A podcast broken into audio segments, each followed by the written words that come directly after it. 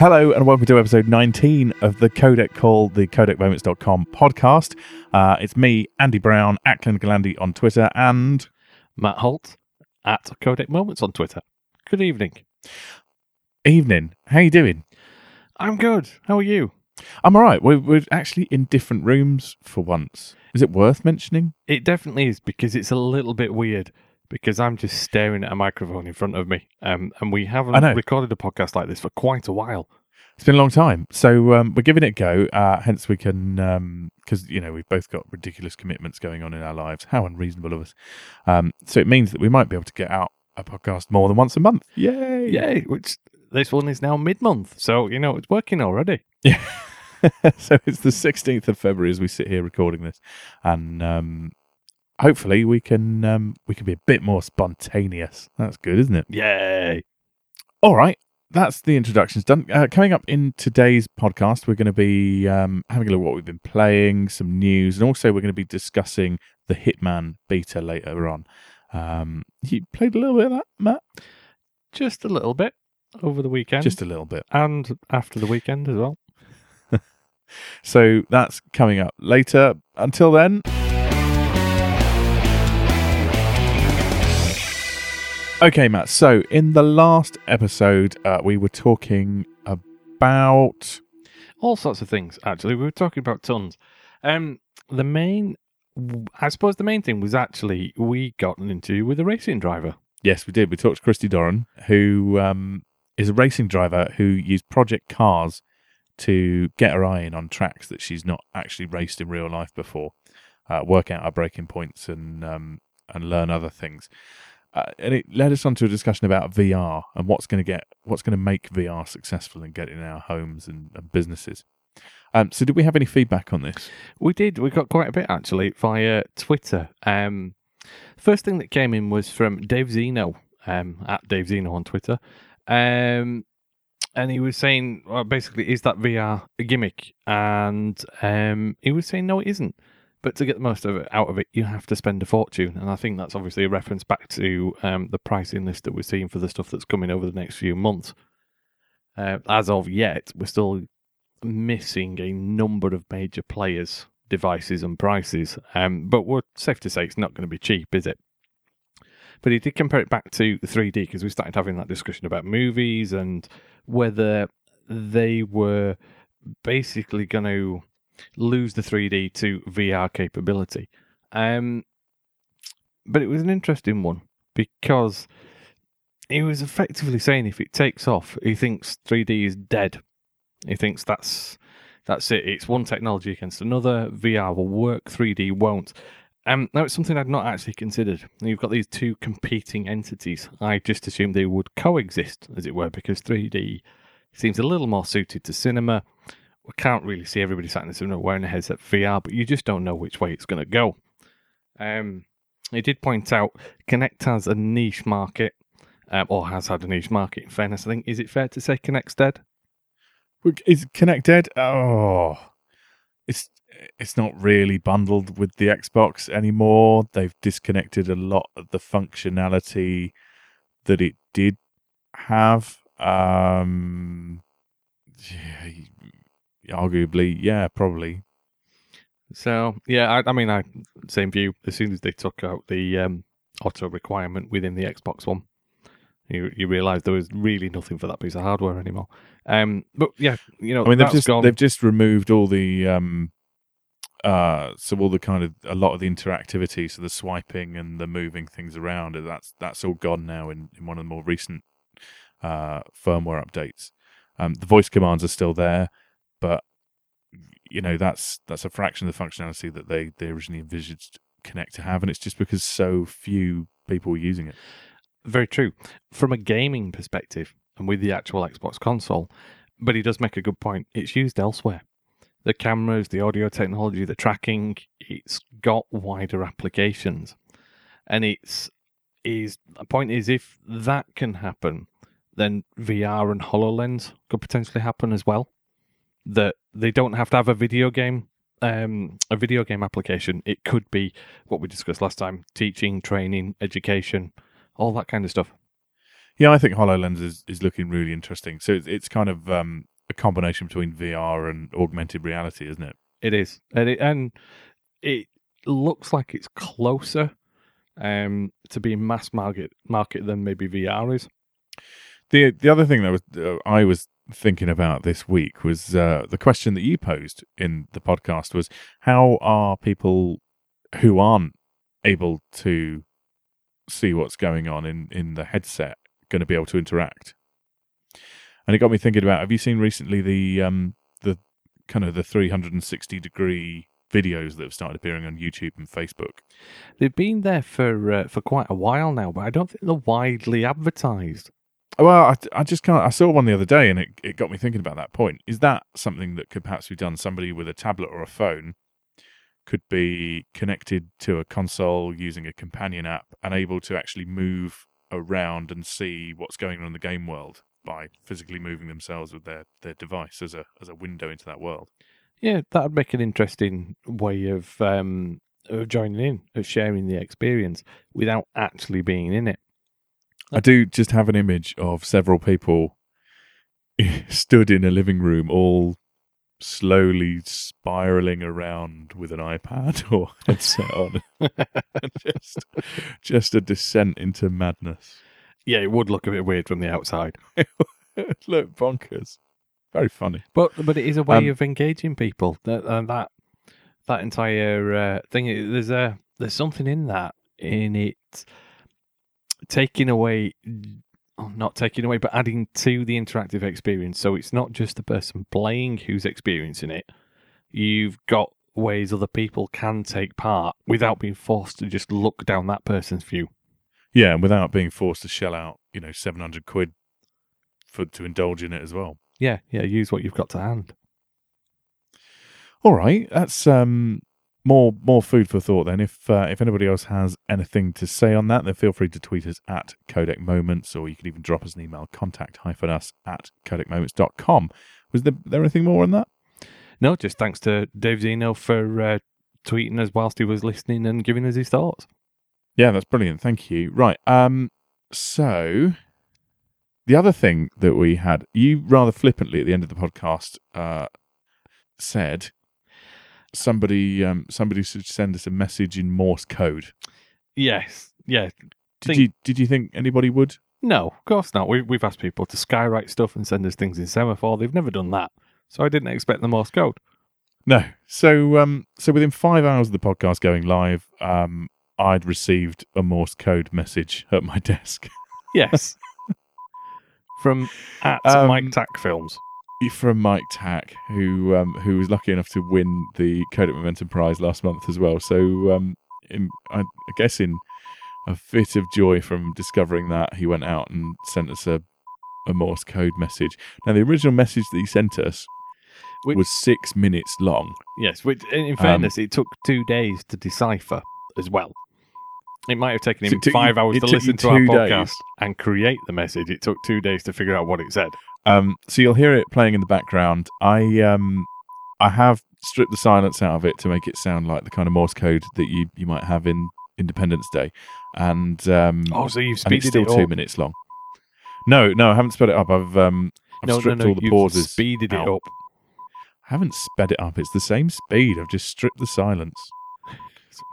So, uh, thanks to Mike Tack for sending us a Morse code message, and it read, reads rather, and it reads, um, "Hi Andy and Matthew. VR will need to offer experiences as well as games such as virtual tourist or IMAX type of experiences to be more than a gadget junked within its year of release. Cheers, Mike Tack. That was How good's that? That was brilliant. I really appreciate that. Thanks to going to the effort of sending it to us and giving us a problem to solve as well. Yeah, so I want more Morse code messages. I'm sure there'll be plenty of people out there who could send us some more, um, and it won't take two days to decipher the next time round. Brilliant. Right. So uh, if you want to send us a message in Morse code, please do. I really want to make it a regular feature. Right. Um, is that is that everything from the last episode? It is. That's where we're caught up. Right. Fabulous. Let's move on. Right. So Matt, what have you been playing in the past two weeks? A few different things. Uh, one of them we've already hinted at Hitman Beta. and we're going to come to that shortly, so I won't talk about that one. Uh, but mainly this month it's been Firewatch. That's the new first person, I don't know, adventure game, a mystery game from uh, Campo Santo. Yeah, some would call walking simulator. I think that's a really unfair phrase though, because it's it's not at all. Um, it is first person storytelling game. I think is about the closest it comes. It's a an unhurried, non-taxing but nicely put together way of making you experience I don't know what. It you know, it's actually quite hard to say without it sounding really cheesy and weak. Um, it, it, it is. It's really tough because it is um, an emotional game. It's a game designed to have an emotional impact on you by experiencing something. Hopefully, you will never really truly experience. Um, and it is. It's excellent. It's a really good game. Um, it's tough to talk about without ruining anything. It's divided opinion, hasn't it? I know. Um, I read uh, that our very own Seven Scott had um, had played through the beginning and, and felt certainly that the the introduction didn't have that much impact for him, whereas I know you felt the opposite. Oh, the um, the introduction, the first, I think it's maybe five minutes. Most of it's text based. Um, it even had um, even had my girlfriend who was watching it gasping, um, just with the thought of what was coming up, um, and what it explained and what it told you and the situation it put you in. It was uh, it was quite affecting. Um, I, am probably the opposite of Sev. Um, I found the beginning more impactful than the end and the actual outcome of the story. And speaking of the end, uh, now we um we were lucky enough to get review copies of the PS4 version and the PC version. We were. So there's a special feature in the PC version where um it's it's not spoiling anything. Say you find uh, it, the game's set in the 1980s, and you you find a disposable camera with a few shots left on it, right? Uh, yeah, there's um, a number of photos you uh, available. I think I think it's about 18 pictures you can take. You can take these photos, and then at the end of the game, they they scroll over the credits, or the, the photos are, are displayed over the credits. Yeah, right? so there's all the pictures that you've taken during the game crop up at the end. Um, if you're on Steam, it then adds an option to the menu of the main game. So if you click, it takes you to a website where you can order your prints as a proper throwback to um, before digital cameras were the norm and everything um, was on touchscreens in front of you, where you actually got photographic prints from a reel of film. And very and they nice arrived today. very nicely, we asked uh, Nick Case if he wouldn't mind getting those because he, he tried out the Steam version for us and they arrived and he's put up a photo album in Google Plus. Um, we will send a link to that so everybody can uh, have a look. We'll keep that in the text for the podcast. Be aware it does contain some spoilers. There are some things in the photograph which you might not want to see. Um, but if you don't care about those, go and have a look because the packaging and the way it's done is absolutely brilliant. It's brilliant. It's it, it's just so reminiscent. It's actual, you know, photograph developing packaging from the 80s. It's awesome. Um, yeah, but uh, it does give a few things away when you receive the pack. Obviously, by that time in the real world, you'd have played through the game because you couldn't order them otherwise. But um, yeah, but the shots taken by the previous owner of the camera apparently turn up in your, your envelope as well. Yeah, it's no, it's, it's an excellent touch. It's one of the nicest things I've seen done um, as an extra in a video game, and the fact that they got it to him within seven days was it, and they've come from the US. I think that's pretty Yeah. good. Now we we were lucky. We um we were subsidised for review, but it's what is it, fifteen dollars, about a tenner. Yeah, yeah, I think that's what it is. Is, is it worth that? If you've already, Nick Nick made the point that he's paid a lot more money for so-called collector's editions of games that really didn't have anything, you know, as good as that. But by that time, you've played the game already. You finished it. I I think it depends on how the game's affected you. Had I had the choice on PS4, I might have done the same. I might have bought them because I did take some really nice shots. Um, they, they just um, when the game shows you them, they do look really good. Oh, cool, cool. Right, so that's um that's Firewatch. Uh, what else have you been playing? I have continued playing Sebastian Loeb Rally Evo. I've been working through that. Um, I will get a review out for that this week. I'm hoping to write that one tomorrow. Um, suffice to say, it's it's decent enough. The presentation is good. I just I hate driving rally cars that don't like going around corners. That's that's my biggest gripe. That and the strange accents that they put in for Sebastian. They are very weird. Is that not is that not just Sebastian's accent? no, there is some there are some bits where you take part in Sebastian Loeb's events, and you've got an announcer who talks you through the different game modes and tells you what's going on. And he introduces Sebastian's events at one point and says, "And here we've got a few words from the man himself." And on comes somebody who does an appalling French accent and talks at you for five minutes pretending to be Sebastian Loeb, despite the fact you've already to get to this stage watched videos of the man himself talking and know full well it's not him it's crazy and it's really immersion destroy well actually no you're not really immersed in at this point i can't say it's destroying for that but it is just laughable and i've tried to go back and play it again so that i could record it and put it in the review but i can't find it there's there's no option to replay it that i can see so I might actually have to start the So- game again on a different profile and just do it. Just stick it on YouTube because it's stupid. What What's he saying? Oh, he's just talking you through um, how you've got to earn the points and rise up the ranks and get your chance to drive um, the Pikes Peak in a special car. That that's it. There's nothing nothing strange about it. It makes sense in the context of the game. It's just the way it's said and the accent. It's awful. Um, and um, trying to pass it off as him, or at least that's the way I took it. It'll probably be completely different when I listen to it again. But it's just crazy. Hold on, mate. Sorry, there's someone at the door. Let me let me just get that. Oh my God, it's Sebastian Loeb. It is. Um, Hold on. hold- Hello, bonjour, Matthew. How are you? I'm I am good. Sebastian Loeb. I am the greatest rally driver en France. Right, you know what? I, I can't believe the man himself has turned up. That's just thrown me for six, is That I wish I could see him. Are we? What's the perfect car setup to eliminate understeer? Well, Matthew, I appreciate that you don't know the answer to this question because you are a terrible rally driver, as has been evidenced in the comments section of codecmoments.com. Or As we say in France, le moment, codec. I don't think he knows the answer. Oh, Sebastian, I feel let down. You should stiffen your suspension and use a little bit more wing. I'll give it a try. See what that does. Well, thank thank you very much, Sebastian. Ah, no problem. Yes, thank you. Goodbye, Sebastian. So yeah, basically that was more convincing than the game. Yes. okay. So yeah, Anything let's else? just leave Sebastian there. We'll move on. And the other thing I've been playing this month, um, and you'll appreciate this as well, Battlefront. Yes, I will appreciate that. I um so Battlefront, there's an EA sale on the PlayStation Store. Um and I picked up Battlefront for half price, which um seemed quite reasonable. It's a good price, Um, is that? Mm. So I jumped in and we were going to have a game on Saturday night.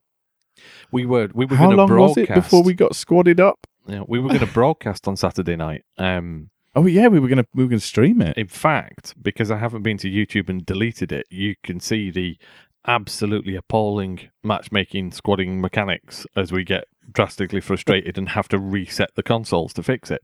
Um, yeah, shut the game down and start again. But uh, to be fair to it, once um once we got in, it was actually it was pretty stable and it was uh, it was good. Oh no, it was yeah. Uh, we've been overly critical because we we've been saying for a while now we were going to um, do more broadcasting, um, and we finally got a night where we were able to do that. And for ten minutes, we just couldn't get anything going. Um, couldn't join each other as squads. It was awful. When we got past that, we were in there for three three and a half hours. Um, and had loads of games and lots of fun because I really, really enjoy Battlefront. It's great in small doses. Um, I think I'd get bored if I played it 10 hours a day every day, like some of the people we were up against. But it, it, it is great fun. Yeah, it was it was brilliant. It was um it still got that proper Star Wars hit from it. It's just what I wanted. And um the Walker Assault seemed a lot more balanced. I think there's a one, one round where we um We actually playing won. as the rebels actually managed to take down the walkers with with pretty much just small arms fire and um and good objective play. It was it was awesome. Yeah, yeah, the teamwork and um, it promotes that kind of play so that you do end up working together. Um, everybody's going for the same thing, and and yeah, it it was a lot of fun. It was a good um, it was a good session in it. It's just a shame we had that bad experience to begin with, but that was quickly forgotten. In fairness, All right, so um, that's pretty much what we've been playing. Up on the site, we've got a review of Firewatch. We've also got a review of Lego Marvel's Avengers. Um, anything else? uh, the Sebastian Loeb Rally Evo review will be up soon, and I believe have we got a preview of Action Henk? Yes, we have. Uh, I've had a. I- I've been playing Action Henk, so um, that will go on as well. And oh, just um, just to chuck in, um, I've been playing the following, the Dying Light DLC. Um, so we'll have a review of that coming fairly soon, and more on that in the next podcast. yes, and Earth Defense Force two and Earth Defense Force four point one. We've got those stacked up as well. Yeah, I know how much you love those games. I do. I really do. they would have been played already if life wasn't getting in the way massively. But yeah, no, they are. They're they're racked up. Right. Okay. Uh, shall we move on then? Yes, hit it. WTF. What's that, fellas? Okay, so it's that section. It's our uh, it's it's news articles and things that have kind of made us double take. Um, the first one is one that I spotted the other week. As a parent, I'm I'm always interested by articles about um about companies uh, that aim stuff at kids, and it's VTech. So they make a lot of um, electronic toys and kids' laptops and stuff like that. Yeah, I'm interested um, to see what this is about because whilst I, I don't have children yet, there, there may be one due in about eight weeks' time. Well, there's been calls by cybersecurity experts um, for parents to boycott the company. And often when I see things like this, I kind of, especially with parents, I, things tend to be a bit knee jerk. So I, I went into this one, you know, ready to give it a pinch of salt and, and with an open mind. Yeah. Um, but then when you see cybersecurity experts saying parents should boycott something, that adds a little bit of weight to it. Yeah, I can understand that. So it turns out that VTech had a massive security breach last year. So more than 6.3 million children's accounts uh, were affected. And it gave how the perpetrator of the breach access to photos and chat logs for kids. Just repeat that number again. How many accounts? Six, 6.3 million children's accounts. Okay. And this hasn't been necessarily the biggest reported news story in the last week or so. No, no, it's it's a. I mean, the the hack was a while ago, but it's their response to the hack. I'm I'm just thinking back to the last massive hack I remember of the PlayStation Network. That seemed to be all over the news for weeks, and no details were really stolen from that. Now, well, VTech said it's not just 6.3 million children's accounts; it's also 4.9 million parents' accounts. So we're talking eleven over eleven million accounts. Yeah. And Over 11 million accounts have potentially been breached. Uh, so you'd think they'd be taking security a lot more seriously. I'd expect more coverage of it. Y- No, what they've done instead is they've changed their terms and conditions. Um, and basically, now they've made it the parents' responsibility if VTech get hacked. Oh, because that's the logical person who's responsible for securely holding data. Yeah, they pushed. I know they pushed out a firmware update which basically said um, you acknowledge and agree that any information you send or receive during your use of the site may not be secure and may be intercepted or later acquired by unauthorized parties. Oh my god! Now, I'm, I might just come in a slightly different angle on this one. That doesn't sound totally ridiculous.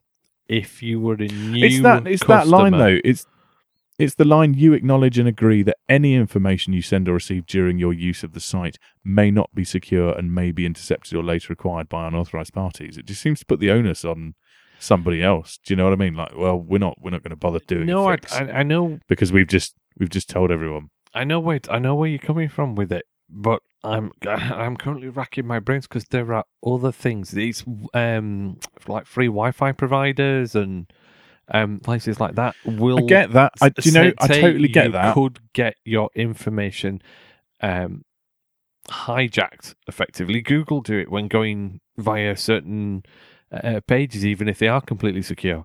It does happen, and I, I kind of understand where they're coming from. It doesn't sound very good, and it doesn't seem very good in response to what's happened, but I kind of understand the update.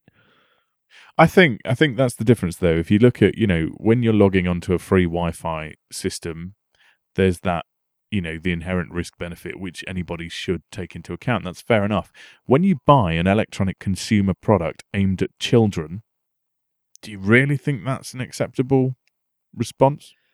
It's no, it. Uh, I, I'm I'm a little bit with them.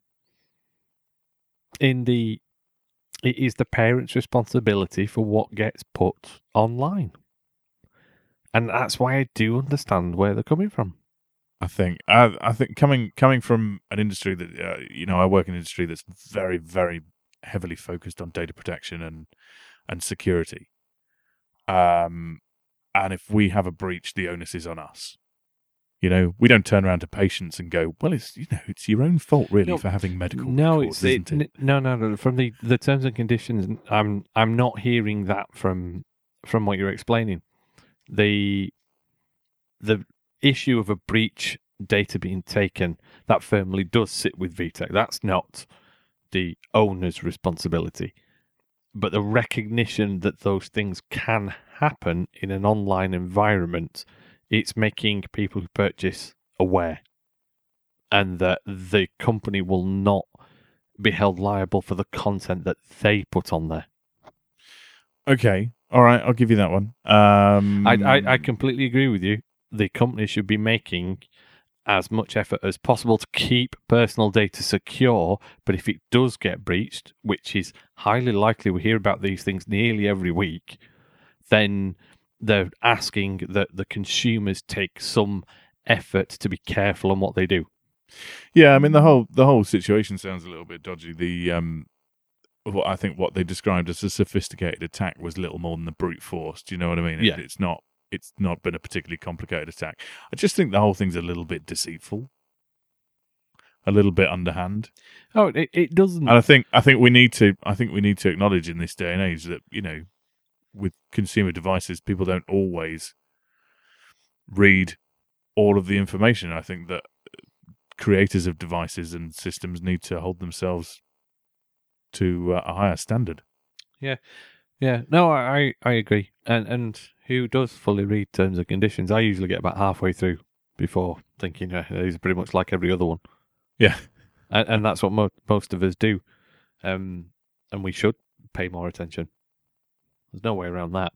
And these things, I think you're right. It's an interesting one. These things are probably going to become more common, and um, this is likely to attract a lot of criticism because it's children's toys. But the same can be said of any electronic device that we buy. I mean, um, both of us are sat looking at show notes on tablets and listening to phones vibrating on desks and all sorts.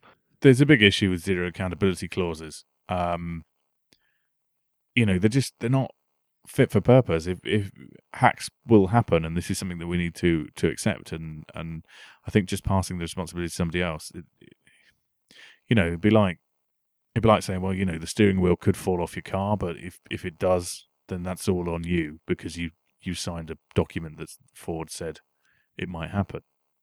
It wouldn't be acceptable in that circumstance. So No, why is it acceptable now here? It'll be interesting to see where it goes from this, seeing if it really does have any impact on other manufacturers of any product. Yeah, I feel I feel we're building towards a test case at some point. Yeah. Yeah. So that's that caught my eye and it got my ire as a as a parent who thankfully doesn't have any web connected VTech devices And won't be buying any either. and certainly won't be getting any anytime soon.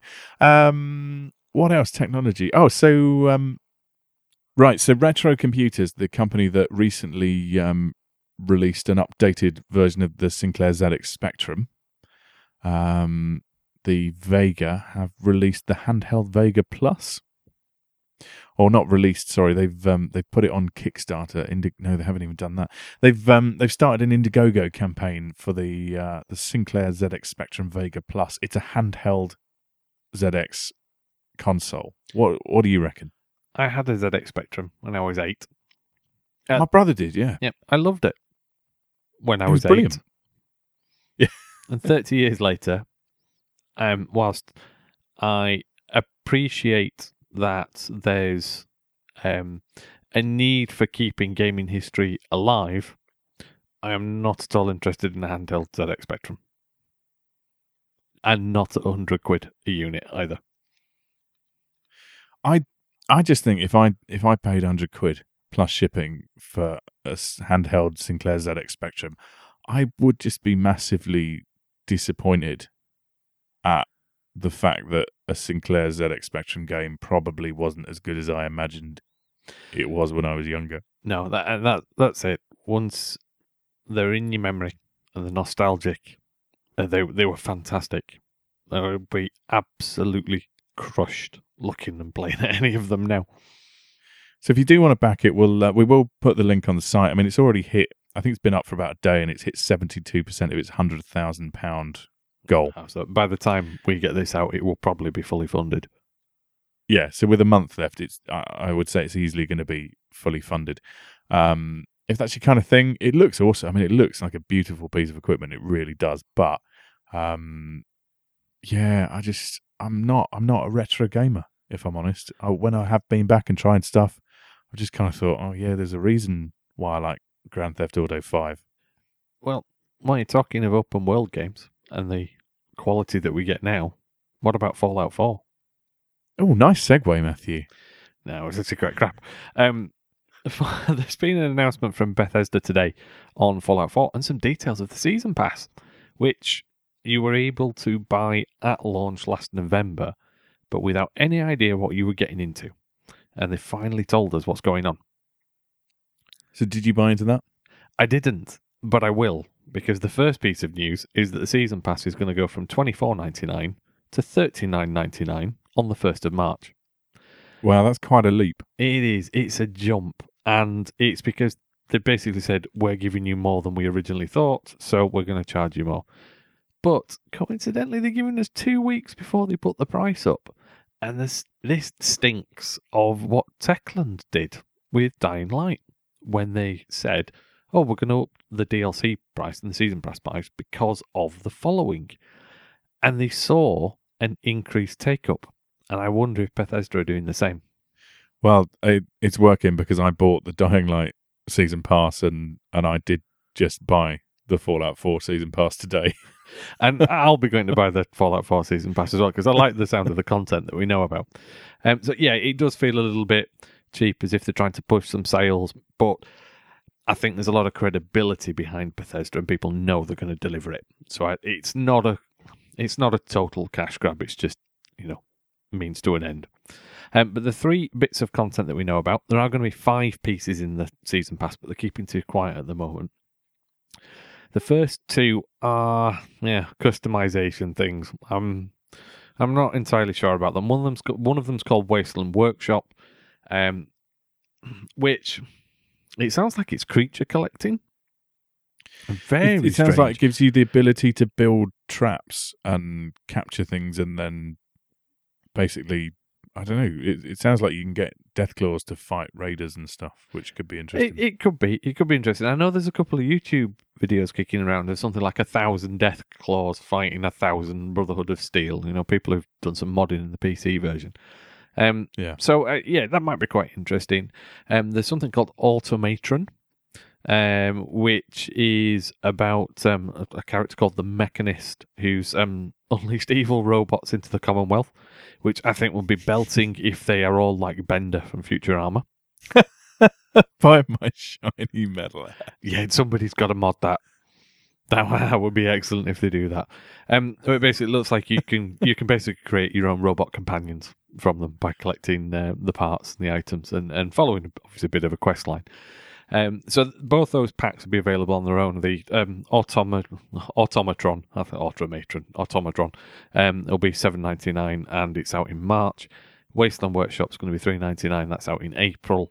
And the big one of the one that's been announced is one called Far Harbor, coming in May for 20 quid. And that is a full on expansion in an entirely new island off the coast. and it's looking like you're going to team back up with Valentine um, for a detective story. And just from a screenshot, it was something that um, Roger um, at Afrogear on Twitter mentioned earlier today. He says it looks a lot like Point Lookout, which was probably one of the better DLCs from Fallout 3. Um, so if it's along those lines, it'll be cracking. It sounds. It looks. It looks really pretty. Um, the shots they've released. Um, it does sound interesting, but I, I do now want a DLC where you play as a deranged Mister Handy who's just out to kill all the humans. yeah, that, that would actually be quite fun. Um, there are two more packs coming at some point during the year. They haven't said what they are yet. They haven't told us. Hopefully, at least one of them will be another bulky expansion. I kind of want something on the lines of Mothership Zeta because that was one of my favourite ones from Fallout 3. Um, they have also mentioned as well for all the DLCs, they are beta testing them, and you can sign up over at Bethesda.net if you want to take part in that. If you're lucky, you'll get the DLC for free. Um, and they have also mentioned that they are still working on the creation kits um, that will allow you to create and play mods. And we've always known that that was on PC, that it was coming to Xbox, and eventually coming to PS4. So they are still working on that and an update to the survival mode to make it even more challenging than it is now. Um, so Wow. there's paid content, there's free content. Um, that's why it comes with a little bit of credibility on this one with the season pass going up. Let's just hope it delivers when it finally comes out. Well, if you want to snap it up now before the first of March, you can get it for um, about fifteen pound less than it's going to be. Yeah, it's definitely worth doing over the next 10 days. All right, that's good. Okay, shall we? Uh, shall we move on then? Yeah, yeah, seeing as we're talking about DLC, that seems like a good time. Okay, so while we were having a discussion about DLC today on Facebook, uh, Nick Case suggested um, it would be a good discussion topic on the podcast for us to talk about everybody's favourite piece of DLC ever. So uh, that's what we're doing. That's a great suggestion because there's an awful lot of it out there. Some of it's cheap, some of it's free, some of it's expensive. Um, some of it we Some of it's horse armour. and then never actually play at all. And it's a good one. It's a good one to go with. Right. So, I, what's what's yours? What's yours then, Doctor? My favourite DLC. Now I put something on Twitter earlier on what my favourite DLC was, and um, mainly mainly probably because it evokes a lot of fun memories. But it was Mr. Torgue's campaign of Carnage in Borderlands 2. That was good. and it is one of my favorite DLCs purely because of Mr. Torg because he is insane. He's just a steroid pumped nutcase. Um, and he just made me laugh all the way through it. I enjoyed every single encounter with him. It was brilliant. It's good in this in the same respect. I think the Borderlands Two DLC was all very strong. Hammerlock's um, big game hunt was good. Um, I think my personal favourite, just because I love Tiny Tina, was um, Tiny Tina's uh, Tiny Tina's assault on Dragon Keep. Yeah, that that was good. That was really good. So, yeah, she's a Um, cracking character.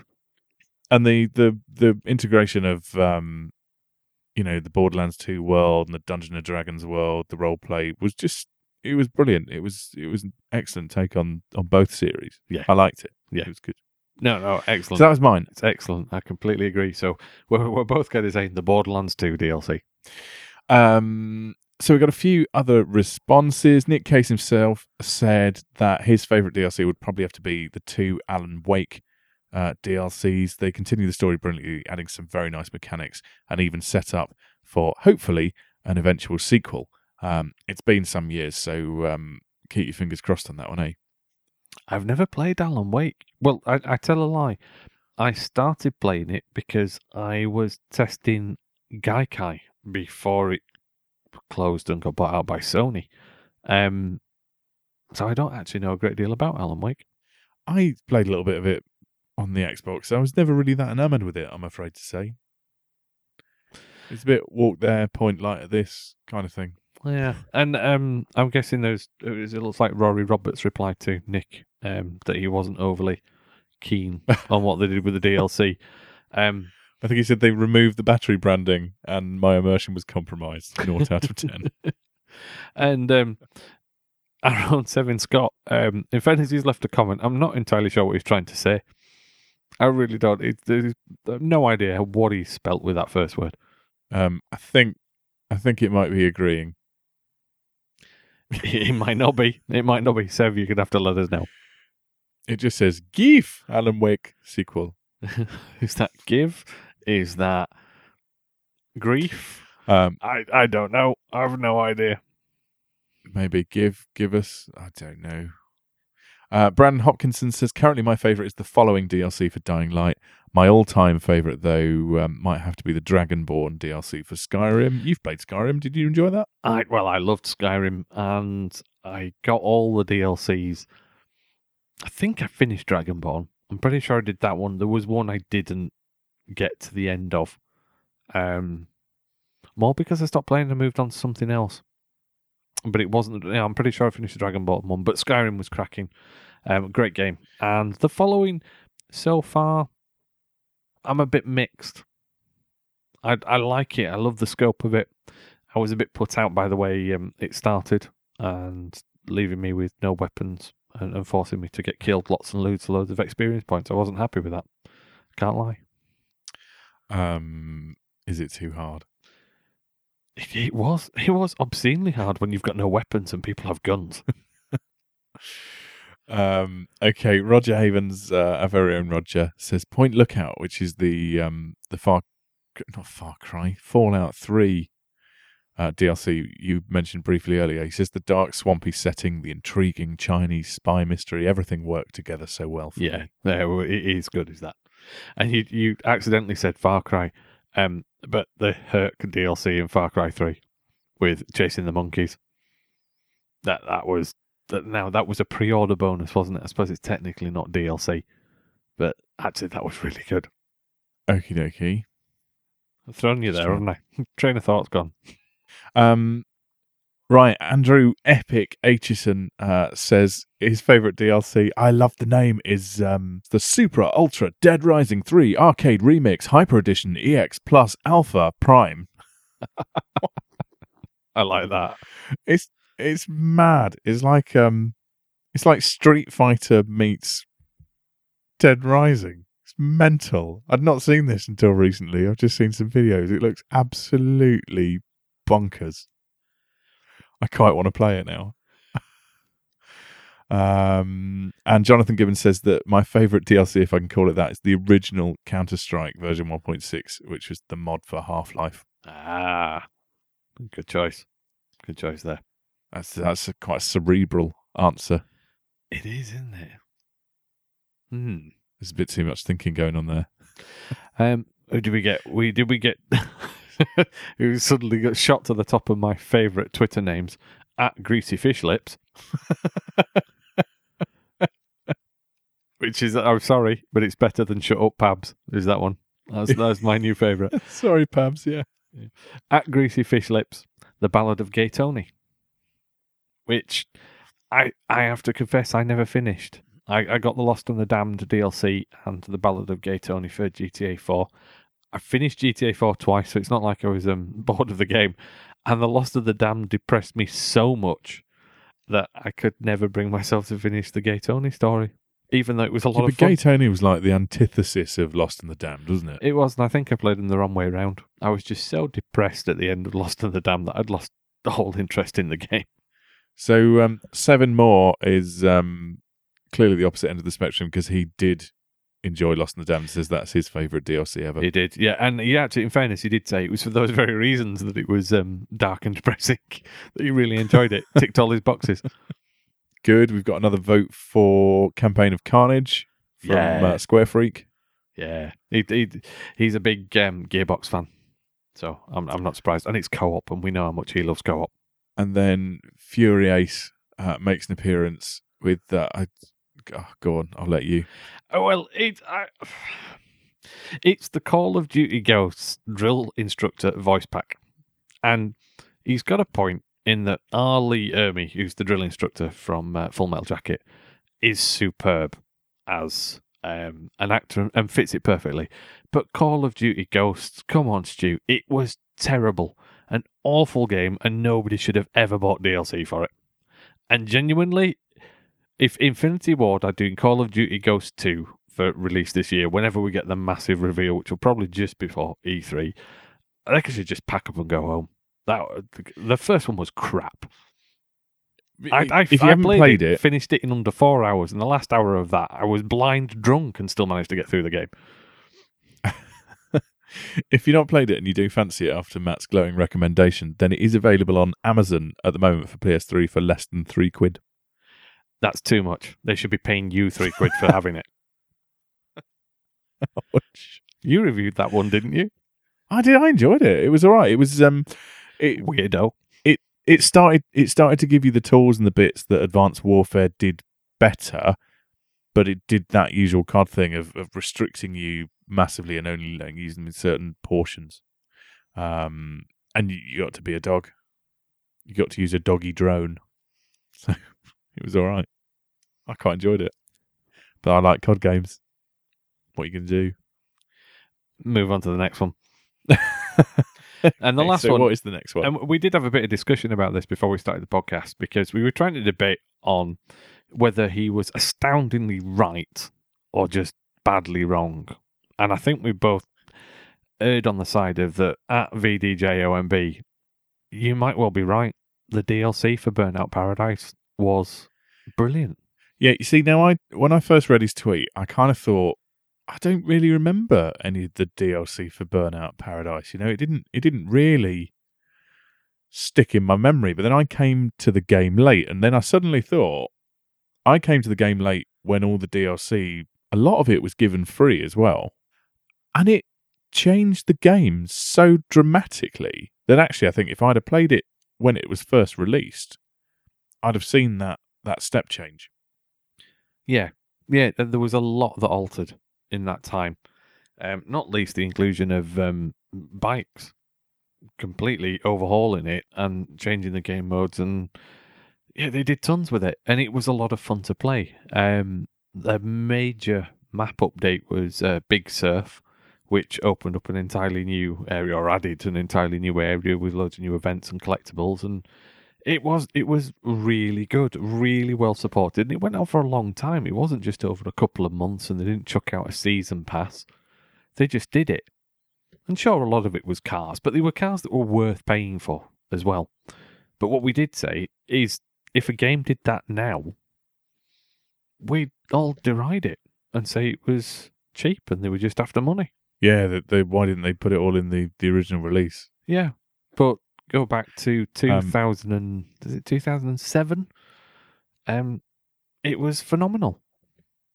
Yeah, it's, I can't think of another game that has been altered so dramatically by additional content. no. No i i can't either. I'm sure there's i'm sure there's ones out there. And if you do know what those are drop us a line send something to at codec moments and and let us know which ones we've missed Yeah, so if you want to talk about your favorite DLC, or you want to tell us we're wrong, or you want to name a game that did, I don't know, was had more changes, was better, that started out as a first-person shooter and ended up as a third-person puzzle adventure because of changes to the game, then um, drop us a tweet to at Codec Moments. Right? Shall we? Um, shall we move on to what we really want to talk about today? yeah let's do it All right. Okay, so we've been playing the Hitman beta all all weekend, really, haven't we? we have we have long time coming um last podcast we talked about n- maybe not even getting hold of the beta because of the cancelled pre-orders they rectified that pretty quickly um pre-orders are back on and we got to play the training sessions Talk me through it then, Matthew. What did you think? brilliant genuinely brilliant i've read a lot over the last few days about the beta there's been lots of analysis everywhere lots of comments and lots just having a go and saying it's poor it's um bad graphics bad frame rate um it's not a good game and all sorts of stuff which I, i'm really struggling to understand how people are seeing that or thinking that um maybe if you're not a fan of the genre I could accept, yes, it's not your cup of tea, you wouldn't enjoy it. But if you've played the beta, you've pre ordered it. And if it's been this last weekend, you've pre ordered it on PS4, so you probably have a rough idea of what you're in for. And what it delivered outside some choppy, poor optimization during loading was an open ended Hitman experience that takes us back to Blood Money. And that's what we wanted. the experience the experience was absolutely what I wanted was the the ability to go in and just use that trial and error approach um to solving a problem. And when I say solving a problem I mean murdering someone. Um I I I don't know. I kind of agree that I definitely had some frame rate issues not just on loading but when um when things got a bit frenetic. I I didn't see anything too bad during the time I played, and I I replayed. There are there are three missions. There's um a guided mission and a yacht setting, which um it tells you exactly what to do, and you don't really deviate from it. There's the same level again that allows you to experiment and has I think it's ten or twelve challenges for you to complete, and then there's a third mission in an air force base. Um, that is like a final test mission, which is open ended, but again has lots of challenges for you to complete. I think there's, I think there might be 25 to 30 challenges in that one. Um, and I, I played, you know, quite a lot to get through these challenges, and I didn't come across anything drastic. There was one point with some reflections in a mirror on the yacht, which duplicated up the number of, effectively, the number of NPCs that were in the scene. Um, but that was about it. Every other time, it was pretty smooth. Well, the, the issues I found was when they went off script. So, um, in true uh, in true trial and error hitman fashion, I had uh, one hit that went horribly wrong, and, and everybody started running around screaming. And it was at that point that there was there was some really dramatic slowdown, and it, it lasted quite a long time. Um, Ah. You know, minutes. um, really? as they're as they're running around the you know the dockside and and everybody's off doing other things. It it was quite bad. I'm surprised by that. Really surprised. Maybe I maybe I approach things in different ways. I mean, I did I did have an out and out massacre in one of them to to the point when I I entered the yacht. One of the party guests said it's like Colonel Kurtz's summer camp out there, which I thought was a brilliant touch for just a random comment from an NPC. It really shows you it's, it's contextual. They know what's going on, but it, but it wasn't it wasn't that bad. It didn't cause any any particular um, chaos in the mechanics or the way the game ran. Well, I think it's one to watch out for when it does release. Hopefully, you know this is an older build and they'll have had time to sort it out. I'm sure it'll be fine. I'm sure it will. I've I've confidence, um, because it it was just great fun to play, and I I can live with a little bit of slowdown. It's not the be all and end all. Um, you know, a couple of minutes at a time will be a worry, but you know the odd frame rate stutter, I can live with that. It's the kind of game as well that's quite forgivable to frame rate stutter if you're playing it properly because you you you know it's fairly methodical. You you take your time, you plan something, and you execute it at the right moment, so uh, you can kind of deal with a bit of slowdown. And that's also the point of it. It's not a run and gun. It's not a hyper action shooter. It is slow and methodical and considered. And you are going to take your time. And to a degree, does the game engine need to cope with you running through a crowd of 300 people, double guns blasting? It if you're playing Well, it does- as it does with me. Well, yeah, that's just you. But uh, if it's doing as, it, as it's intended, you don't really need that you do need it to manage when things go wrong and you you know get your way out of a, a situation but most of the time that isn't going to be the case How did you find the difficulty or lack thereof to you know to make the question more leading?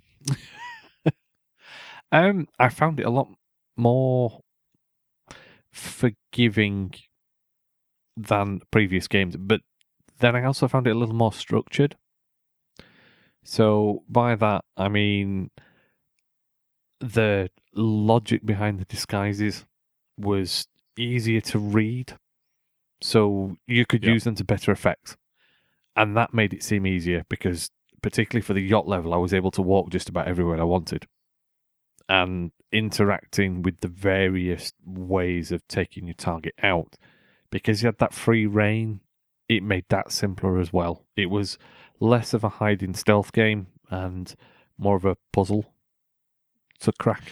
Yeah, that's. I mean, that's what I found about the um, the airbase level was actually once once I'd worked out the combination of of outfits that I really needed to use to do different things. It was actually it was really easy to get in, find a, a myriad of ways to deal with the target, and and get out again without really raising any suspicion whatsoever.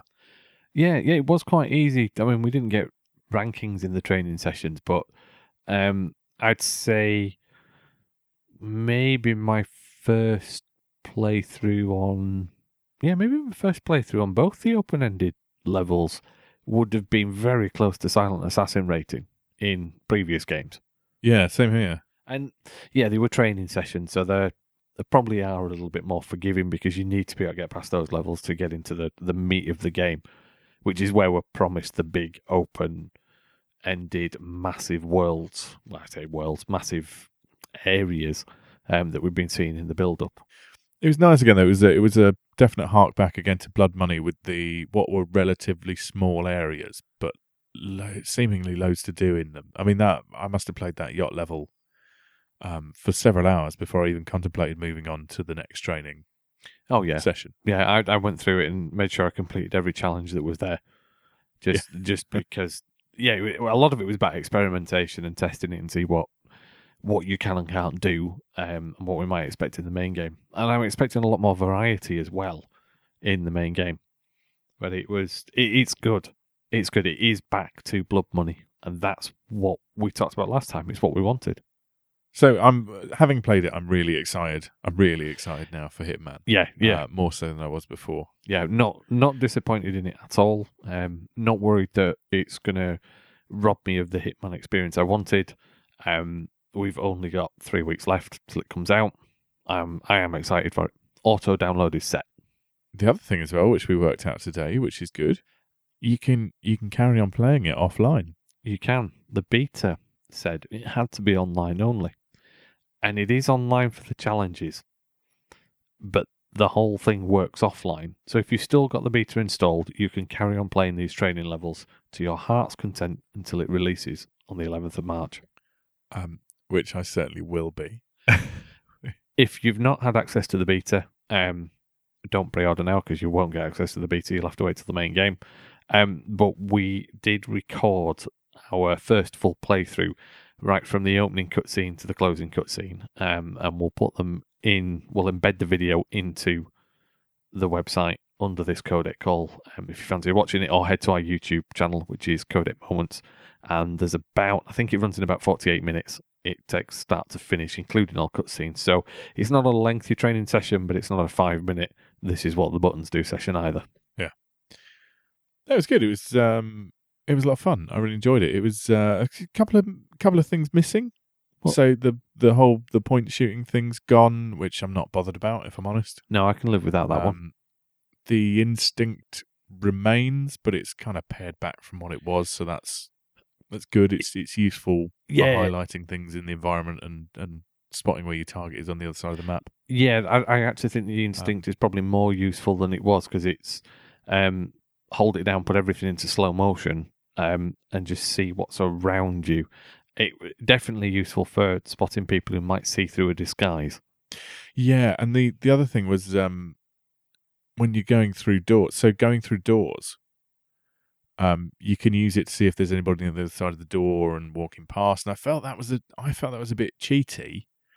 But then the one thing you can't do is you can't peek through locks or keyholes anymore. No, and in fairness, I don't think they were that was massively useful all the time. That always seemed to be um, a mechanic that was there to set up um, you spotting a particular takedown or target kill. So I, I'm not going to miss that bit too much. Yeah. Uh, one thing one thing that is missing: human shields. I didn't try taking one. I I don't think you can. Ah, that that's been a staple for quite a few games. Yeah, so that's that's a bit disappointing because that was always um it was always a good way of moving people quickly. When you you grab them and you move them to a box that you want to dump them in quickly, far far faster than dragging them. In fairness, I didn't try doing it with the subdue option because that's changed to kind of a rapid button press now, hasn't it? To um to choke them out. I didn't see if you sort of held it down if you could then just move them around. That might be something to try. No, you need to grab them afterwards, but it's it's the same mechanic from Absolution stays when you garrote someone. So if you um if you garrote someone, you can drag them around with the garrote after you've taken them down. Yeah, you can. which is nice. So hi, you're listening to the codec call. Any other thoughts? I think I've said everything. Um, for the beta anyway. That, yeah, I enjoyed it. I'm looking forward to it.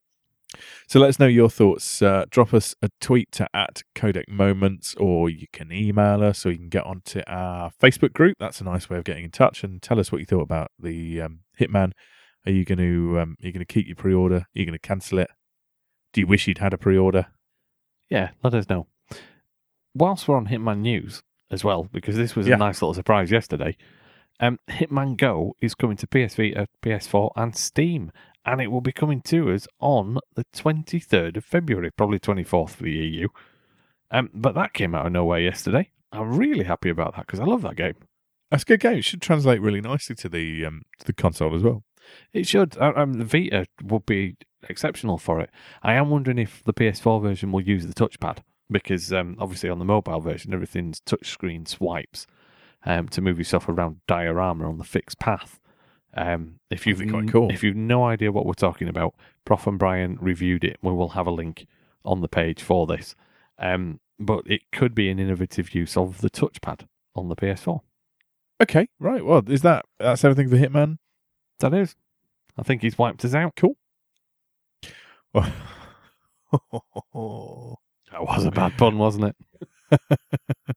right, let's move on. Yeah, choke it off. Oh, jeez. Right, Sting. Okay, so seeing as we're doing a mid-month podcast, um, we can do an update to Codec Momentum, and I don't have to give any money away. I could see you grinning from 70 miles away. so, um, tell me, Matthew, who's um, who's who's done what so well, far? I'll tell you what, what we're going to do, because we're mid month, is we will just give shout outs to the finishers, finishers, um, i- including our first finisher, as in pledged to platinum uh, or 100% completion of game achievements Yeah. and achieved it. Um, and for the rest of you, just take this as uh, momentum for getting finished for the end of the month. So first up, I think is our hardest working um, participant this month, Psalm 67. Again, he's because he's actually finished two games. Walking Dead Season 2 and Uncharted Drake's Fortune, both of which he pledged and has finished as part of his four in February. So he's pledged two others as well. oh, good luck there. I know. but you know what? I think he'll do them this month. I really do. He's, he's cracking on. Then we've got good. at Mike Tack Films, who pledged um, to do the Dishonored Definitive Edition, which is well worth picking up on uh, next gen consoles. And he's done that, which is excellent. Got his way through it. Decided not to do the DLC. Don't blame him. Once you've done the main story on that, that's kind of enough Dishonored for that point in time. But still excited for Dishonored 2 coming later this year, hopefully. We've got at Nick Hulk, who said he was going to do a couple of games, but the one he's finished first is Lego Marvel's Avengers. Again, we've reviewed recently. Great game. He actually did that on the Vita, so um, there's a reduced number of levels on the Vita, which I did wonder about. Um, so I'm just working out whether we really count that or not. Oh, so we've definitely got time to do another one then. Yeah, I think he, he needs to do his Disney Infinity, which he held over from last month. Okay. Anyway, well done, Nick, for getting through it on the Vita. And literally just in about an hour and 20 minutes ago was at the Jedi Junkie, who's taken part for the first time this month, said he was going to do Drive Club and said he was going to be a finisher on it as well and get the platinum. And he has done. Excellent Well done. Hello, I'm the resident lawyer and wife to 50% of the hosts of the Codec Moments podcast. During the recording of the Codec Call episode 19 on the 16th of February, it was stated by Dr. Matthew Holt that the Codec Moments team, hereafter referred to as the Idiots, have only had one completed hashtag finisher entry. This assertion was incorrect, as the Idiots had received via Twitter at least a week before notification of completion of LEGO Jurassic World from at Fury AC3, hereafter known as the Complainant. The idiots have prepared the following statement. We would like to apologise to the complainant for our oversight, and we appreciate his continuing support of Codec Momentum. It should be noted, however, that this does not detract from Graham Coe's efforts, as Drive Club is a much harder game to 100% than LEGO Jurassic World. Nice one, Graham. That's really impressive. So we've got six other people who have pledged finishers this month as well. So if uh, if you've done that, good luck to you. Um, give us uh, give us just a breakdown of the rules, Matt, and uh, what people can win. Yeah, so we've been mentioning a finisher. Now, if you take part in Code Codec Momentum and you complete your game, you put forward into the hat to be drawn for a gaming voucher of your choice, whether that's PSN, Xbox Live, or Steam, for £10.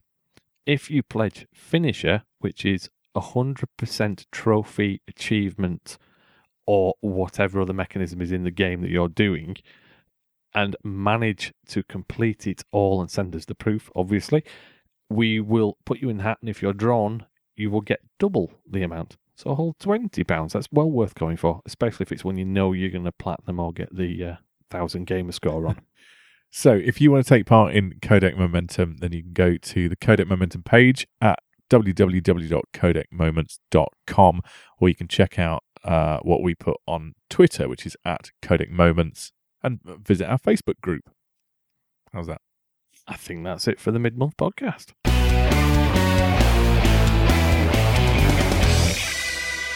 Lovely. Right. Okay. Um, so don't forget to get in touch with us if you uh, if you're interested in Codec Momentum. If you've got any views on Hitman, uh, if you want to let us know what your favourite piece of DLC of all time is, or simply if you just want to, you know, casually send us a message in Morse code. Yeah, yeah. I'm I'm looking forward to reading more of those. Me too. Uh, we'll be back in about two weeks. With any luck. Yeah, and we'll have the um, we'll have the draw for the Codec Momentum winners for February. Then, uh, until then, bye. Bye.